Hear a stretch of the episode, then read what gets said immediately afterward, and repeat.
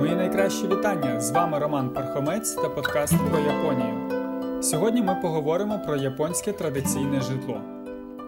Японський традиційний будинок це настільки самобутня споруда, що важко сказати, хто на кого вплинув. Чи то мешканець цього житла висловив через нього свою життєву філософію, чи то навпаки, японський будинок сформував своєрідні звички тих, хто в ньому живе. Будуючи собі житло, кажуть японці, ми перш за все розкриваємо парасольку у вигляді покрівлі, щоб на землю впала тінь, а потім поселяємося в цій тіні. Дійсно, японський будинок це навіс, причому навіс над порожнім простором. У спекотній день може здатися, що людина в кімнаті такого будинку просто сидить посеред свого саду на підвищенні у затінку.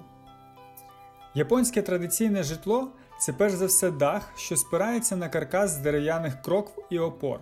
Це покрівля зведена над порожнечею.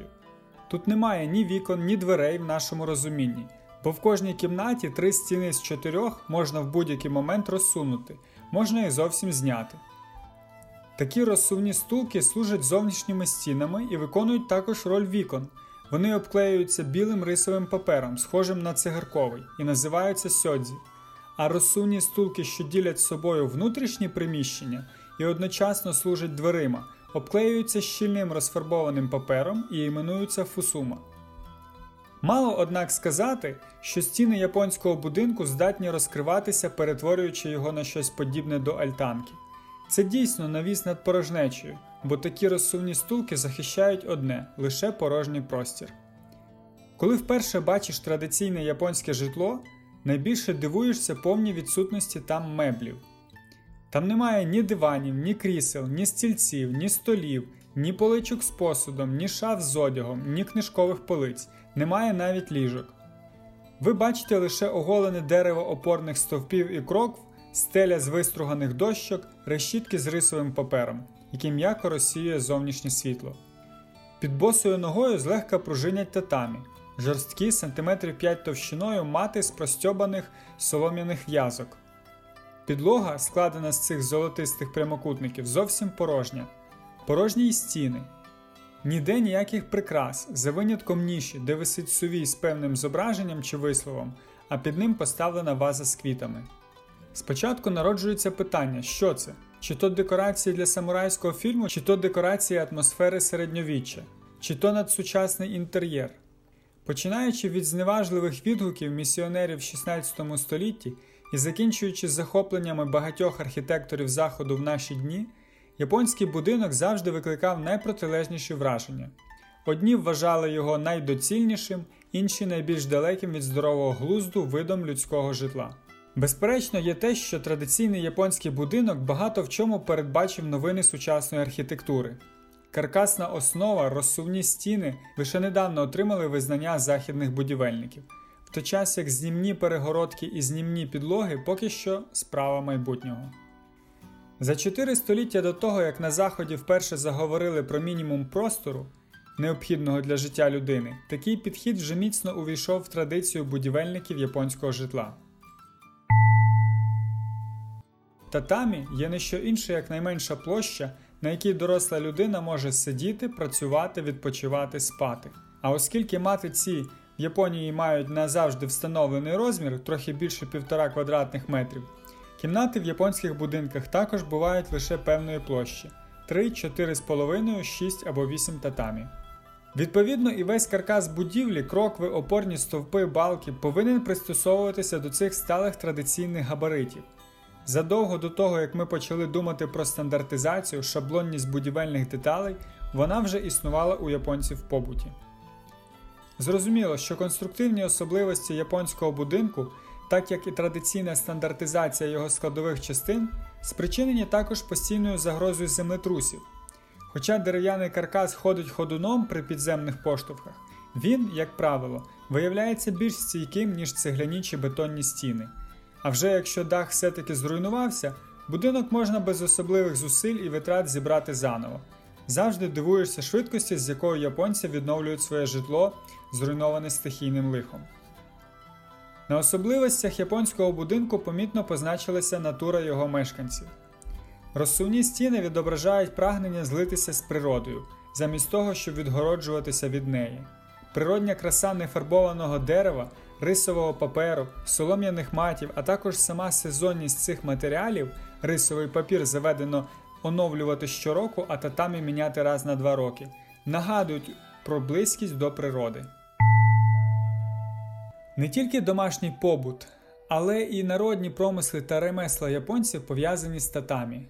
Все внутрішнє оздоблення японського житла складалося так, щоб відповідати кольору і текстурі цих солом'яних матів.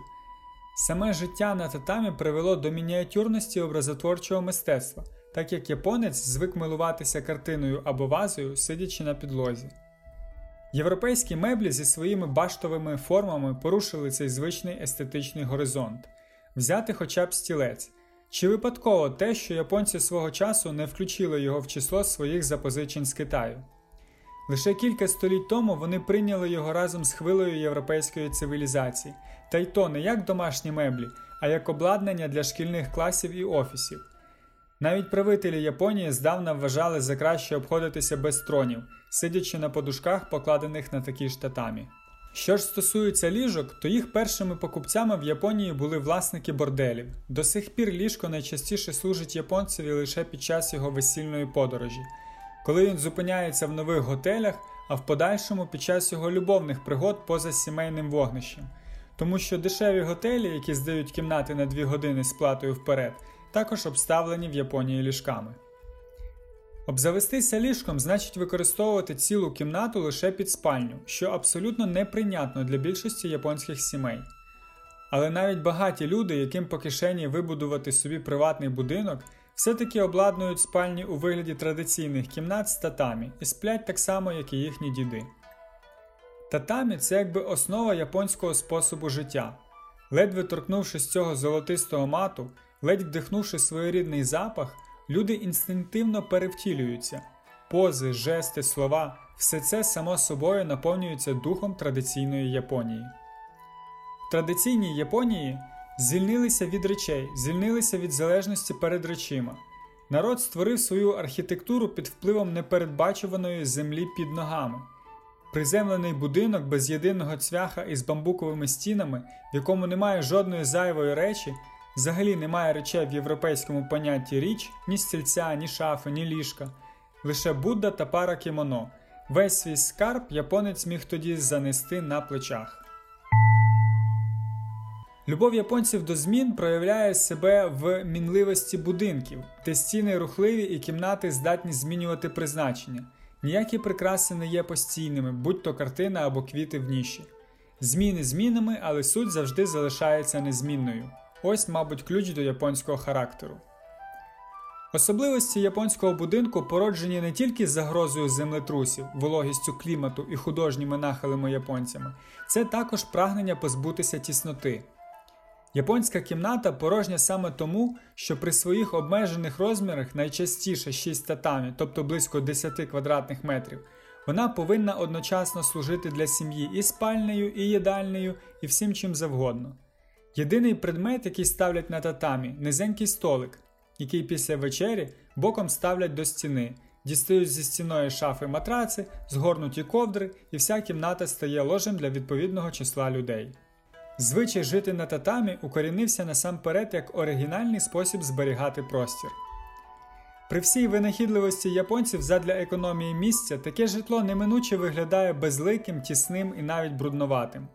Студент, який зазвичай знімає кімнату з трьох татамі, сидить там як на дні колодязя, стіни якого заставлені штабелями книг. Що ж стосується близькості до природи, то вона дає про себе знати лише протягами з усіх щілин. А в сучасному світі, коли житель міста розсовує сьодзі, він найчастіше бачить перед собою не сад, а те, що на відстані витягнутої руки є сусідній будинок або гирлянди розвішеної білизни. Житло зараз найболючіше місце в японському побуті. Середній японець забезпечений електронікою краще, ніж одягом, одягом краще, ніж їжею, їжею краще, ніж житлом. Така фраза точно виражає ситуацію з житлом в країні.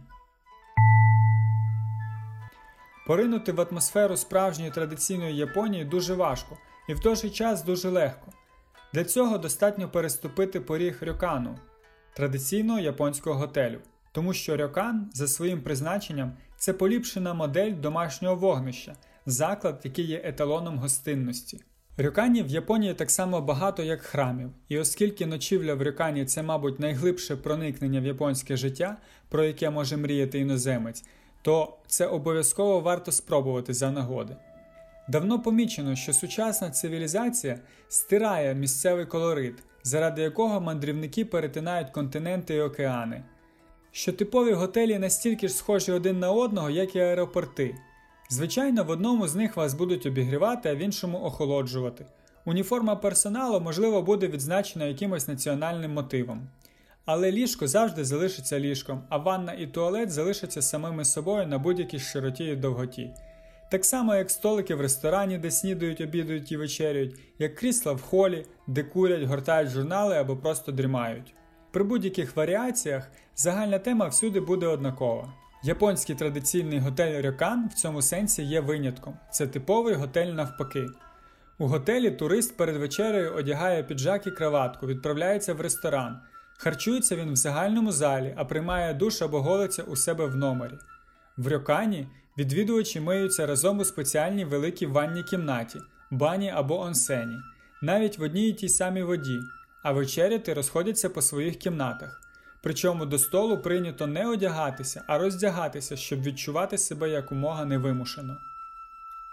Японський рекан, подібно до машини часу, забирає вас кудись в минулі століття. Уже сам вхід до нього виглядає так, немов це приватний будинок, де ви будете не відвідувачем, а бажаним гостем. Найчастіше це садова огорожа, майже не освітлена, а далі веде звивиста доріжка між дерев і кам'яних ліхтарів. Підійшовши до будівлі, ви бачите трохи піднятий дерев'яний поріг та рівно виставлену на ньому шеренгу шльопанців.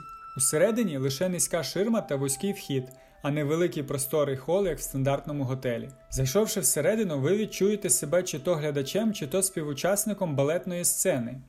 З залаштунки випорхнуть кілька жінок в кімоно, кожна з яких перш за все відважить вам церемоніальний уклін.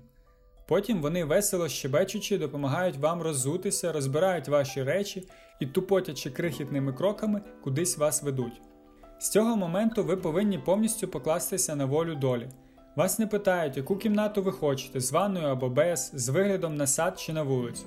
Як гість, ви не маєте права вибору, ви лише з вдячністю отримуєте те, що вам пропонують. Це стосується не тільки кімнати, але і їжі. Тут немає меню, з якого ви могли б замовити щось на свій смак. Вас просто нагодують вечерею і сніданком, як і раніше залишаючи в невіданні щодо ціни цих неодмінних додатків до ночівлі. Єдине, що залежить від вас самого, це кількість саке, яке буде зігріте до вашої вечері і подане за окрему плату. Коли вас підводять до дверей, на яких майстерно виписаний іерогліф, відчиняють їх, то кімната в першу хвилину буквально вражає своєю порожнечею, повною оголеністю всіх своїх площин. Відразу навіть не вирішиш, чи це межа витонченого смаку, чи то коридор, за яким знаходиться саме житлове приміщення. Рюкан це не просто готель, тобто місце для тимчасової ночівлі. Він задуманий як заклад, який давав би людині ідеал домашнього затишку, про який вона може лише мріяти в повсякденному житті. А ідеал цей виражається не у внутрішньому оздобленні, тому що всі кімнати в японських будинках виглядають однаково, і навіть не в частуванні, так як японці загалом байдужі до їжі. Ідеал для них, по-перше, усамітнення, оскільки це найнедоступніша розкіш в Японії. А по-друге, можливість зануритися замість тісного дерев'яного чана в незвичайний мармуровий басейн, з'єднаний з гарячими джерелами. Хоча Японія острівна країна, тут до недавнього часу не було звичаю проводити відпочинок біля моря. Більше того, море ніколи не було пов'язано з романтикою, воно уособлювало лише важку буденну працю. А більше цінувався піший туризм та усамітнення в затишному лоні природи. Саме такими є ідеали та традиції Японії, які вплинули також і на їхнє житло. Хоча, як було сказано на початку, не зовсім ще зрозуміло, хто на кого вплинув житло на японців чи японці на житло. Дякую за увагу! З вами був Роман Пархомець та подкаст про Японію.